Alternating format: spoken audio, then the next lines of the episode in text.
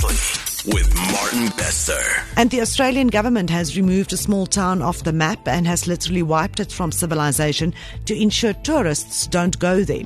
Wittenoom in the Australian outback was once a buzzing mining town, but is now located in the middle of the largest contaminated site in the southern hemisphere.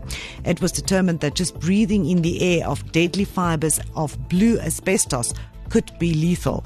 The last resident was forced to leave in May, and bulldozers have since been sent in to flatten the whole town. Bye bye then. And may we never see you again. Sure. Yeah, Dis gone. maar ernstig.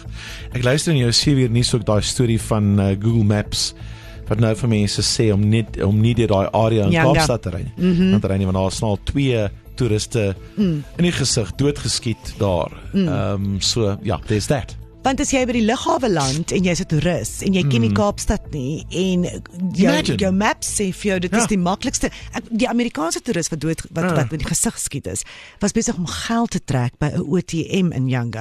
Die res van ons is so hoe, Ja. hoe maar dit is wat sy maps know. vir hom gesê het. I see those those incidents downtown Joburg as well. You uh, see these. Um, I think actually recently I saw they were maybe Spanish or something like that. Tourists also walking around there, and they got mugged and stuff.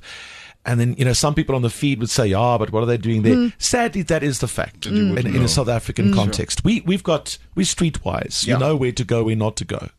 But the tourists. Ja, dink jy weet hy. Ja. Ons sê ja, kom Suid-Afrika toe en so aan en so aan, maar jy moet jy moet uh, jou plek ken.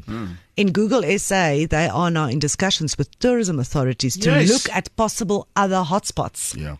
You should be warned. Well, Clearly. Breakfast with Martin Bester.